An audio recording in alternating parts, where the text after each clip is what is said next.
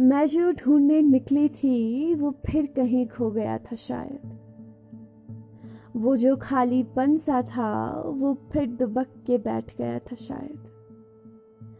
उस रात जो हल्की हल्की बूंदें गिरी थी, उसने ऊपर ऊपर से भिगोया था शायद।